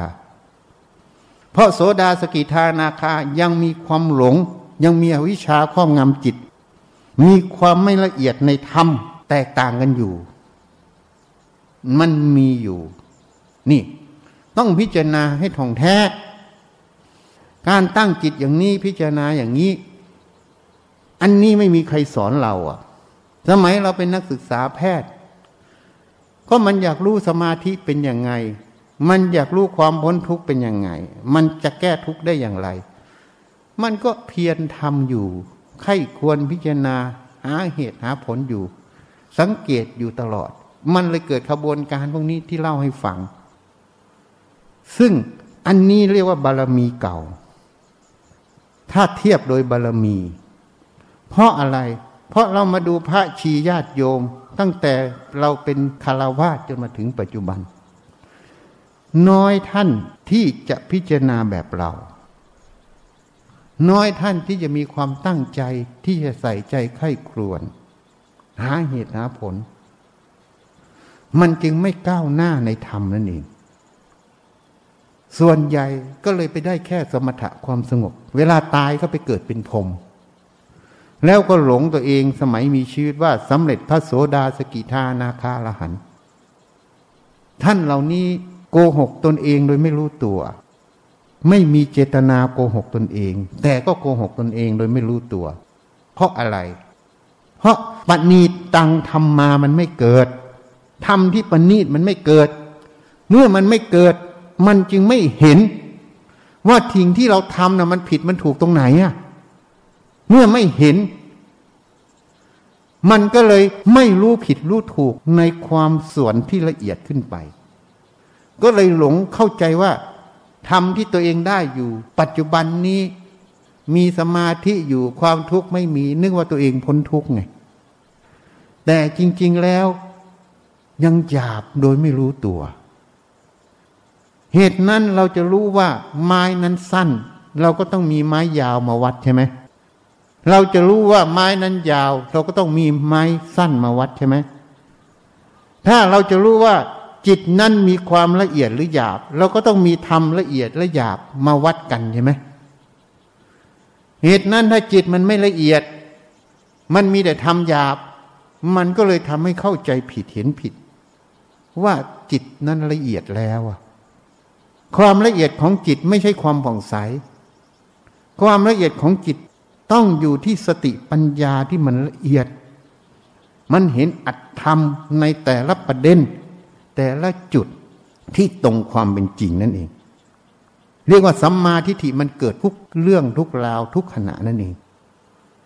นี่ทุกอย่างในกายใจนั่นเอง นี่คือความละเอียด เพราะนั้นจะโทษท่านเหล่านั้นก็ไม่ได้ เพราะมันไม่ใช่ปณีตังธรรมา มันเป็นแค่หีนังธรรมา เมื่อมันเป็นหีนังธรรมา ท่านก็เลยเข้าใจผิด เพราะท่านไม่มีส่วนที่ละเอียดเข้ามาเทียบ เหตุนั้นทางโลกก็เช่นกัน เขาจึงต้องให้ไปดูงาน แม้แต่งานลักษณะเดียวกันก็ไปดู ดูแล้วมันจะเห็นเทคนิค เห็นความรู้ของแต่ละคน มันก็ได้ปรับปรุงสิ่งที่ตัวเองยังหยาบให้ละเอียดขึ้น หรือสิ่งที่ตัวเองละเอียดถ่ายทอดให้ผู้หยาบ นี่มันจึงมีคำว่าไปดูงานในที่ต่างๆ หรือมีการประชุมวิชาการ ไปถ่ายทอดองค์ความรู้ที่เราไม่รู้จัก ให้รู้จักมากขึ้นใช่ไหมนี่ทางโลกมันก็มีอย่างนี้ เพราะในจิตมันก็ต้องมีอย่างนี้มันต้องพิจารณาให้ละเอียดอ่อน เหตุนั้นสัมมาทิฏฐิมันต้องเกิดทุกเรื่อง ทุกราวทุกขณะ ตั้งแต่การวางจิตเริ่มปฏิบัติ ตั้งแต่ความเข้าใจ เห็นความจริงเห็นคุณและโทษของข้อวัดปฏิบัติ ถ้าไม่เห็นสิ่งเหล่านี้ ความละเอียดของจิตก็เกิดไม่ได้ ความพ้นทุกข์ก็เกิดไม่ได้ ที่พยากรณ์กันเป็นพระหลานเต็มบ้านเต็มเมือง ส่วนใหญ่แต่งตั้งกันเองหมด ยกยอปอปั้นกันหมดแต่ไม่ใช่ละหันตะสาวกของพระพุทธเจ้าที่ละสังโยชน์สิบ ขาดออกจากใจ เพราะถ้าเราสัมผัสพระพุทธเจ้าได้ หรือเราทูลถามท่านได้ เราจะรู้ความจริงที่ท่านพยากรณ์แต่ปัญหาถึงเครื่องมือของเรานั้นมันไม่ถึงพร้อม เราไม่สามารถทูลถามท่านได้ เราจึงไม่รู้ว่า สิ่งที่เรารู้มามันถูกต้องหรือไม่ถูกต้อง เราก็เลยมีแต่ความเชื่อในสำนักในครูอาจารย์ เป็นหลักนั่นเอง และเราก็ไม่มีหลักวินิจฉัย ไม่มีคนบอกเราว่าให้หัดวินิจฉัยอย่างนี้ ให้พิจารณาอย่างนี้ ให้จับเท็จอย่างนี้ เมื่อเราไม่มีสิ่งเหล่านี้ เราก็เลยไม่สามารถจะรู้ว่า สิ่งที่เขาพาเราดำเนินประพฤติปฏิบัตินั้น มันถูกต้องหรือไม่ถูกต้องสิ่งที่ว่าเป็นพระอรหันต์ เป็นอรหันต์จริงหรืออรหันต์ปลอม ที่เรียกว่าอารหันต์แต่งตั้ง นี่มันต้องดูให้ละเอียด ตรงนี้มันเลยวินิจฉัยไม่ได้ไง ถ้าเป็นสมัยพุทธกาลเนี่ย เรื่องนี้จบ เพราะพระพุทธเจ้าจะพยากรณ์บอกเองถ้ามีปัญหาข้อนี้นะ ท่านจะบอกเองว่านี่ใช่หรือไม่ใช่ เพราะสัพพัญยุตยานของพระพุทธเจ้าท่านสามารถกำหนดรู้ถึงภูมิธรรมของเหล่าสัตว์ เหตุนั้นในมุตโตไทยก็มีคติเขียนไว้อยู่ มีพระพิสุสองรูปเป็นสหธรรมิกเป็นเพื่อนกันนั่นเอง ก็ได้ไปภาวนาอยู่คนละภูเขา แล้วก็ได้ให้อนัตสัญญากันไว้ว่า เวลามีอะไรเกิดขึ้นให้เป่านกหวีด นี่ ต่างคนต่างภาวนากันไป มีอยู่วันหนึ่งได้ยินเสียงนกหวีดปี๊ดในภูเขาลูกหนึ่ง เพื่อนสหธรรมิกคนนี้ได้ยินแล้ว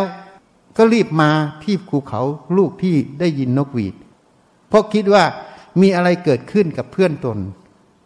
เมื่อมาแล้ว ก็ได้ยินเพื่อนบอกว่า นี่เธอ วันนี้ผมพิจารณาธรรม ผมสำเร็จพระอรหันต์แล้ว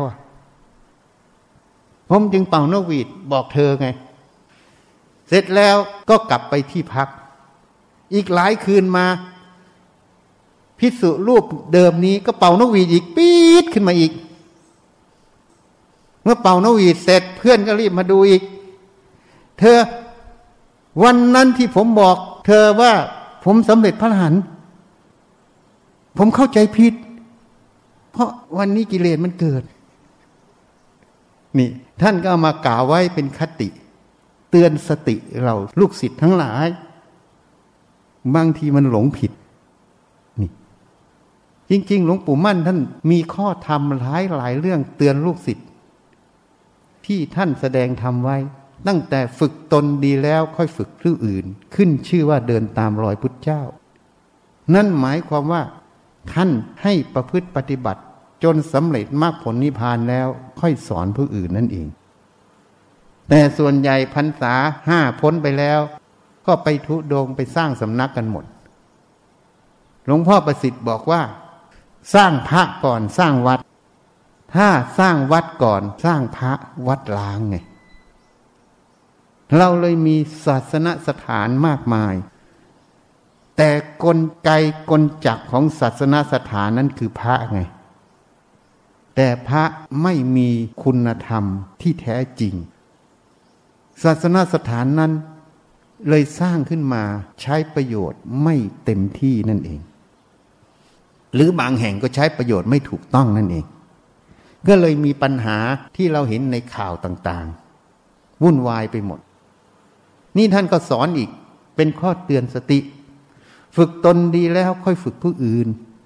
ขึ้นชื่อว่าเดินตามรอยพระพุทธเจ้า พุทธเจ้าฝึกตนเองจนตัดสู้อนุตตรสัมมาสัมโพธิญาณท่านจึงออกเผยแผ่ศาสนา ไม่ใช่ท่านบวชแล้วท่านเผยแผ่ นี่ นี่ก็เป็นข้อเตือน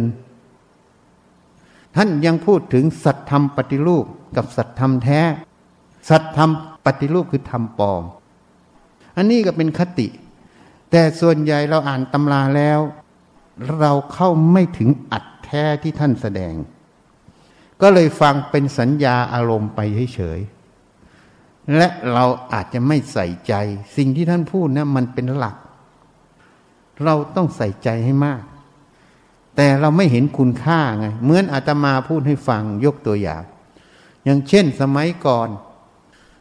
เวลาคิดจะเดิน มันความคิดมันเร็วมันก็ก้าวพวดไปเลย มันไม่เห็นว่าซ้ายหรือขวาออกก่อน เราก็เตือนตัวเองว่าครั้งต่อไป เวลาจะเดิน ก็ต้องให้รู้ว่าซ้ายหรือขวาออกก่อน เพราะฉะนั้นสติมันจะมาเร็ว เวลาคิดปับ๊บสติมันต้องทันความคิด มันต้องเห็นว่ามันมีเจตนาจะเดิน แล้วพอเวลามันก้าวซ้ายปับ๊บสติมันจะตามรู้อิริยาบถซ้ายนั่นทันที ก้าวขวาปั๊บมันก็จะตามรู้ทันที นี่สติมันจะมาเร็ว แต่สิ่งที่พูดให้ฟัง พระชีที่นี่มองข้ามหมด เพราะไม่เห็นประโยชน์ เรียกว่า จิตนั้นยังหยาบหาความละเอียดอ่อนไม่มีนี่เวลาจะพูดเหมือนกันศีลห้าเนี่ย เราไปฟังหนังสือที่หลวงปู่เทศ แสดงไว้สองบทในทางใต้ ท่านบอกศีลคือศีลา ศีลคือปกติ ศีลรักษาที่เจตนา ไอ้ห้าข้อนั้นเขาเรียกว่าโทษห้าอย่าง นี่เราก็สตินั้นไประลึก เวลาจะพูดไม่ให้พูดผิด บางครั้งมันคิดจะพูด มันจะพูดอย่างนี้ มันก็มีความคิดแทรกมาพูดอีกอย่างหนึ่งตามความคิดใหม่ เพราะฉะนั้นเราจะเตือนสติตัวเองครั้งต่อไปจะพูดไม่พูดผิด คำว่าพูดเท็จคือมันไม่ตรงความจริง เวลาเราจะพูดอะไร เราก็ต้องวินิจฉัยก่อน ว่าคำพูดเรานะ่ะมันตรงความจริงของเรื่องราวนั้นไหมถ้ามันไม่ตรงแสดงว่าคำเท็จใช่ไหมเพราะฉะนั้นเมื่อรู้ว่าคำเท็จจะไม่พูด นี่ ถ้าความคิดมันเร็วจะพูด มันมีนิสัย มันเร็วมันจะพูด ถ้ามันเผลอพูดออกไป ก็จะเตือนตนเองอีก ว่าครั้งต่อไปจะไม่พูด เท็จ จะให้ทันความคิดที่มันอยากพูด นี่ แต่ก่อนนี้ฝึกอย่างนี้ สติมันจึงเร็วไง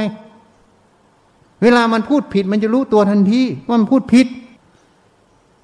เวลามันคิดจะพูด มันต้องวินิจฉัยก่อน สติมันจะทันความคิด แล้วพูดออกไป มันเป็นยังไงย่างชี้อย่างเงี้ย แนะนำให้เนี่ย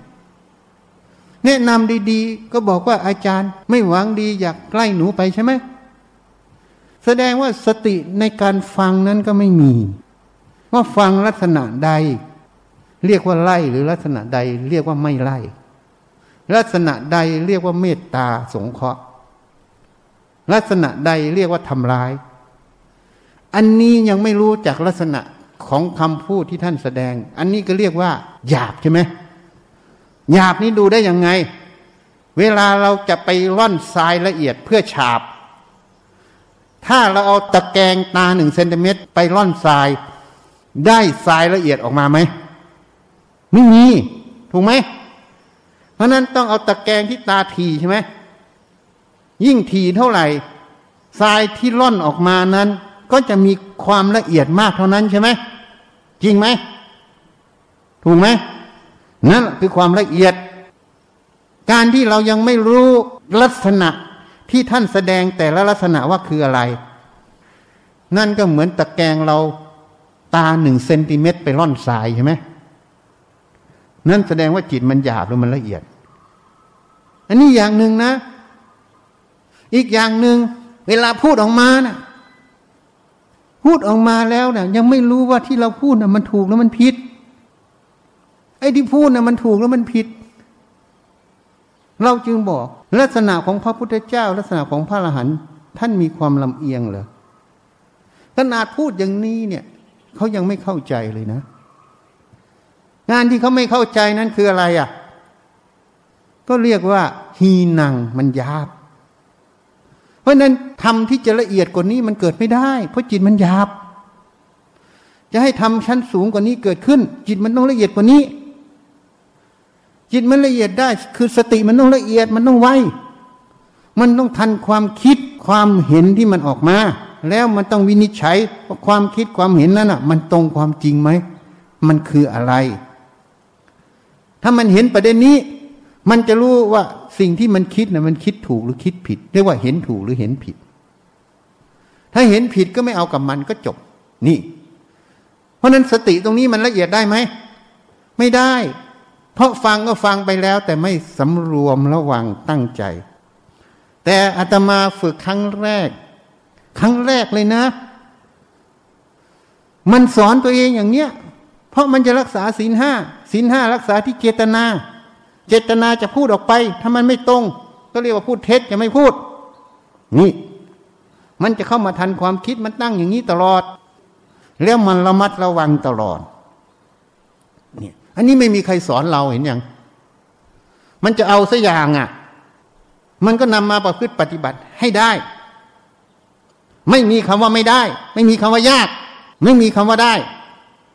มีแต่จะทำเพอแล้วก็เตือนตัวเองเพอแล้วก็เตือนตัวเอง ให้สติมันไวขึ้น อันนี้ก็ไม่มีใครสอนเราเราทำเอง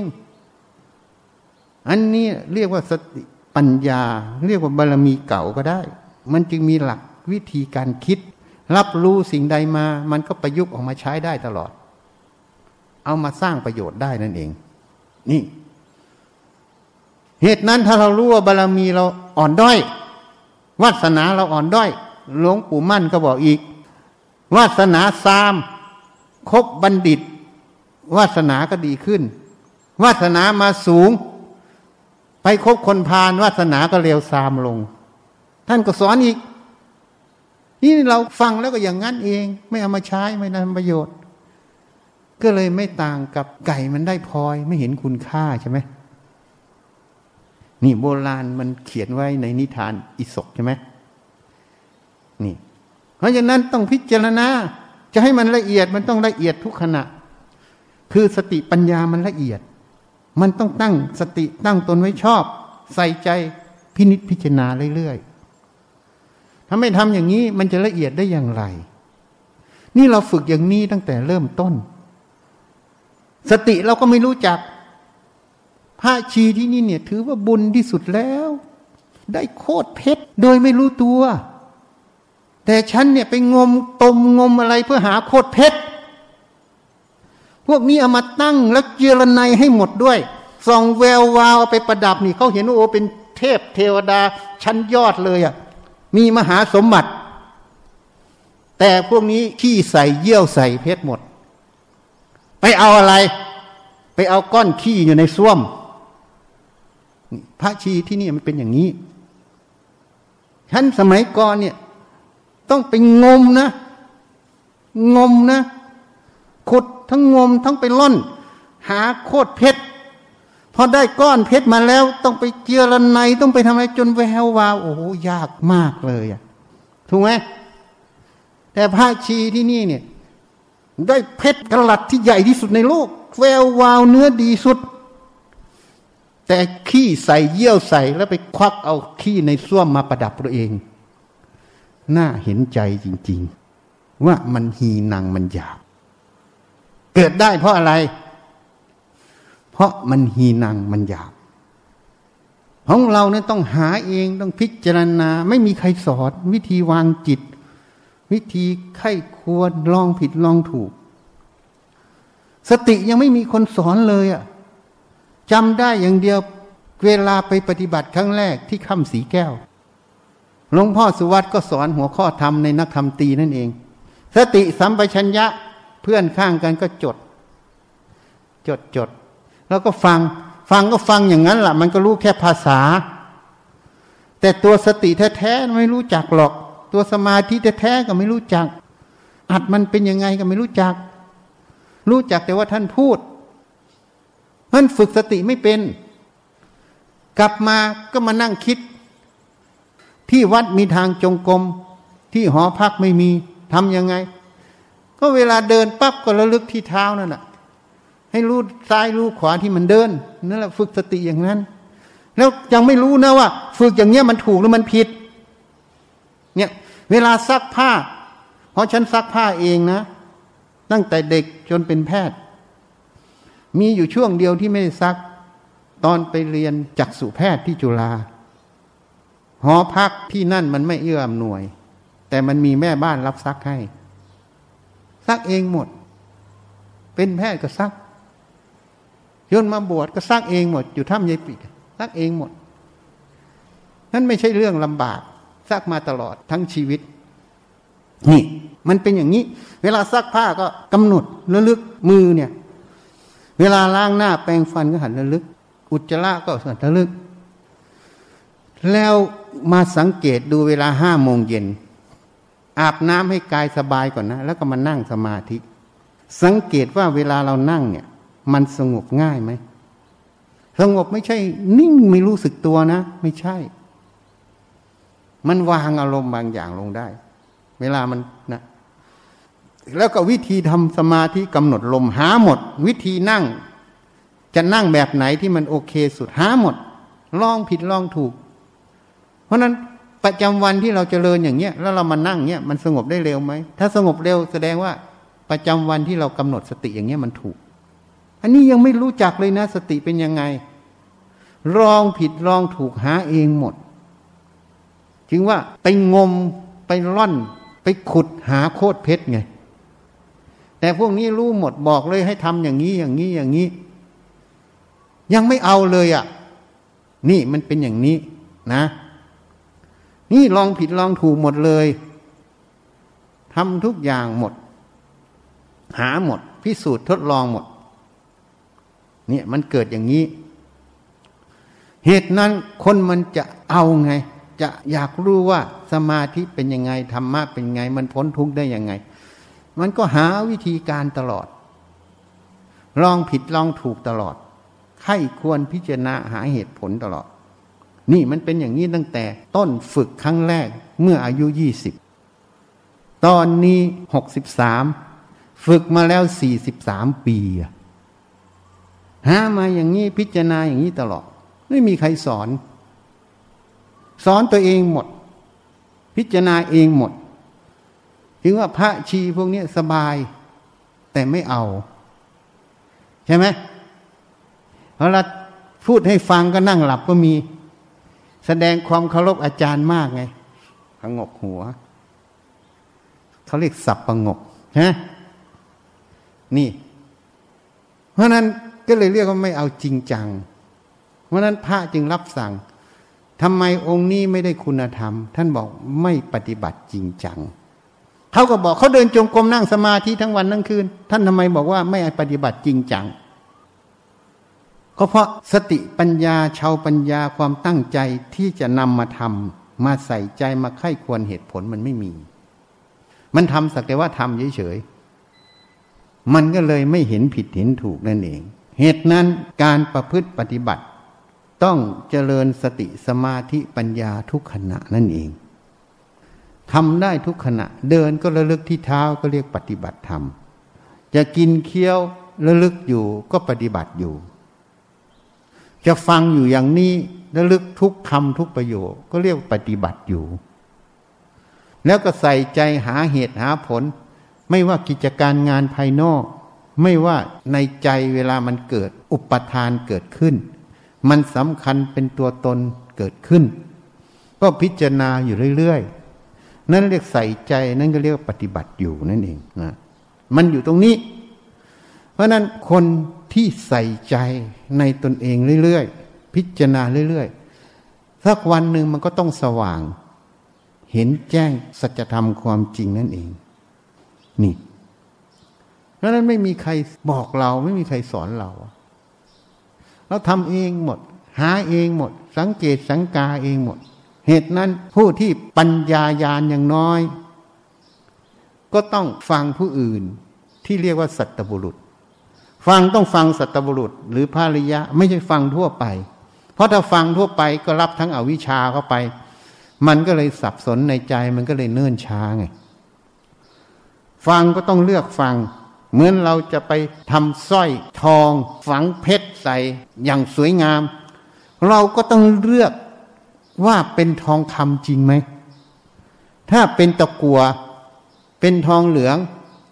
มันก็ไม่ใช่สร้อยทองคำใช่ไหมชั้นใดชั้นนั้น สัตบุรุษที่เราจะฟังแล้วก็ต้องเลือกเหมือนกันเหมือนเราไปเลือกทองอะ่ะ เพราะเราต้องการได้สร้อยทองถูกไหมถ้าเราต้องการพ้นทุกข์ เราก็ต้องเลือกสัตบุรุษหรือภริยะ เราจึงจะได้ฟังธรรมที่ถูกต้องใช่ไหมชั้นใดชั้นนั้น อันนี้เป็นหลักทั่ว ๆไป ถ้าเราเลือกถูกต้องแล้ว มันก็ง่ายแล้วทีนี้ ฟังแล้วก็ไปขบคิดพิจารณาไปพฤติปฏิบัติ ยิ่งประพฤติปฏิบัติมันจะเห็นเหตุเห็นผล มันจะเกิดความชำนาญ แล้วเกิดความมั่นใจเขาเรียกศรัทธามันเกิด ในการประพฤติปฏิบัติมันจะเห็นทาง เหตุนั้นเราปฏิบัติในปีแรกเนี่ยมันเกิดความรู้ความเห็นขึ้นมาในใจ ว่าการปฏิบัตินั้นมันพ้นทุกข์ได้จริง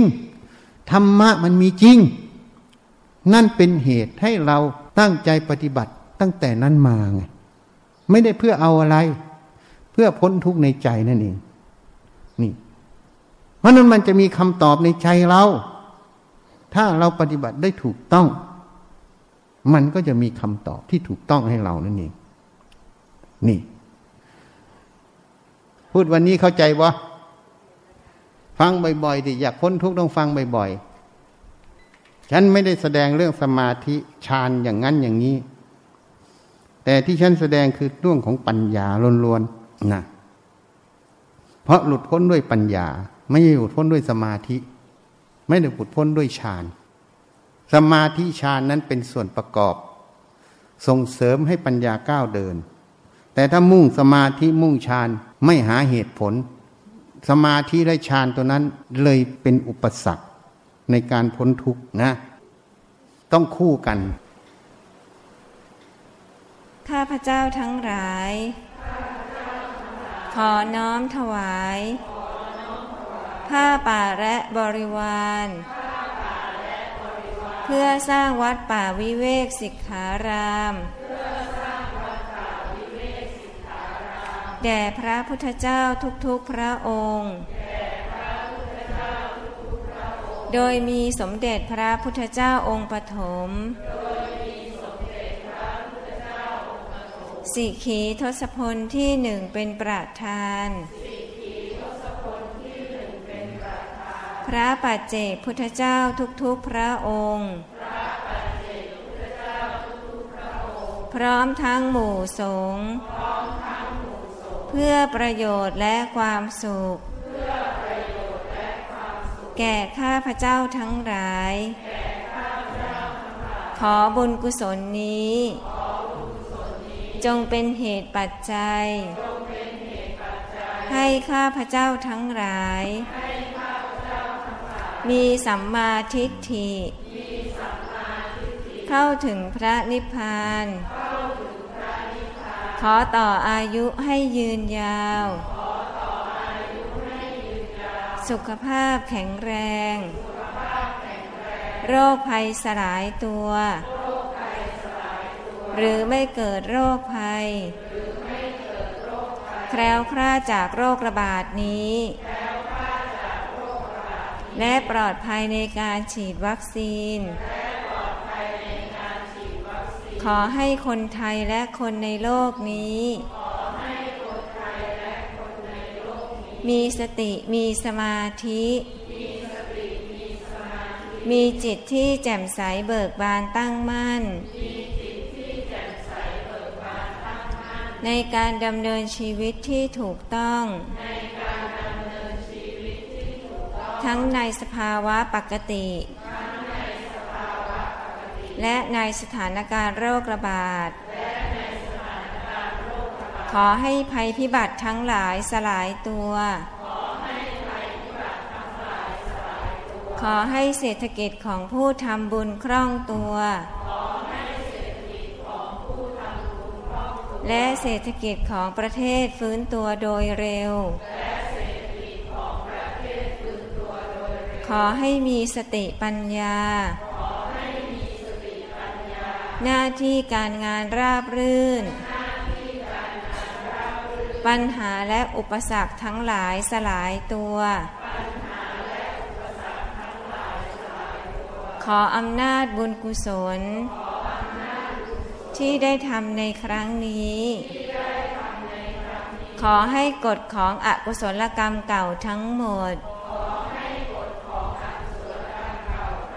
สลายตัวไป ขออุทิศบุญกุศล ที่ได้ทำในครั้งนี้ แก่บิดามารดา บุตรธิดา พี่น้อง ครูอาจารย์ ญาติมิตรของข้าพเจ้าทั้งหลาย ทุกภพทุกชาติ จนถึงปัจจุบันชาติ เจ้ากรรมนายเวรทั้งหลาย เท้าสักกะเทวราชพยายมราชท้าววสวตีเทวราชท้ามหาราชทั้งสี่และบริวาร พระศรีสุริโยไทย เราพรหมเทวดาทั้งหลายทุกชั้น นายบัญชีและบริวาร เจ้าที่เจ้าทางเราพญานาคทั้งหลาย โอปัจจิกะทั้งหลาย สัมภเวสี เปรต จิตวิญญาณที่มีรูปและไม่มีรูป สัพพสัตทั้งหลายทุกภพทุกภูมิ ขอให้มีส่วนได้รับ และอนุโมทนาในผลบุญครั้งนี้ ท่านใดมีทุกข์ขอให้พ้นจากทุกข์ ท่านใดมีสุข ขอให้สุขยิ่งยิ่งขึ้นไป มีสัมมาทิฏฐิ เข้าถึงพระนิพพาน ขอพญายมราชลุงพุทธโปรดเป็นพยานเทิน สาธุ ยะถาวาลิวาหาปุราปริปุเรนติสากลังเอวเมวะ อิโตทินนังเปตานังอุปะกัปปะติอิจฉิตัง ปัตถิตังตุมหัง ขิปปะเมวะ สะมิชฌะตุสัพเพปูเรนตุสังกัปปาจันโทปัณณะระโสยะถา มะณิโชติระโสยะถา วิวัชชันตุสัพพะโรโควินาสตุมาเตภวัตวันตารายโยสุขิเทกายุโกภาวะอภิวาทนาสิเรต สานิจังวุธาปจายโนจตตารโลธรรมาวะนันติอายุวันโนสุขังสัพพุทธานุภาเวนัสาภาธรรมา โนภาเวนัสาภาสังฆาโนภาเวนะพุทธารตานังธรรมรัตานัง สังฆารตานังเตนนังลาตานา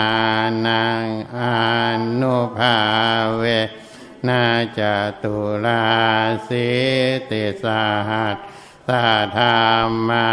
คันธาโนภาเวนาปิตากัตตายานุภาเวนาชินาสา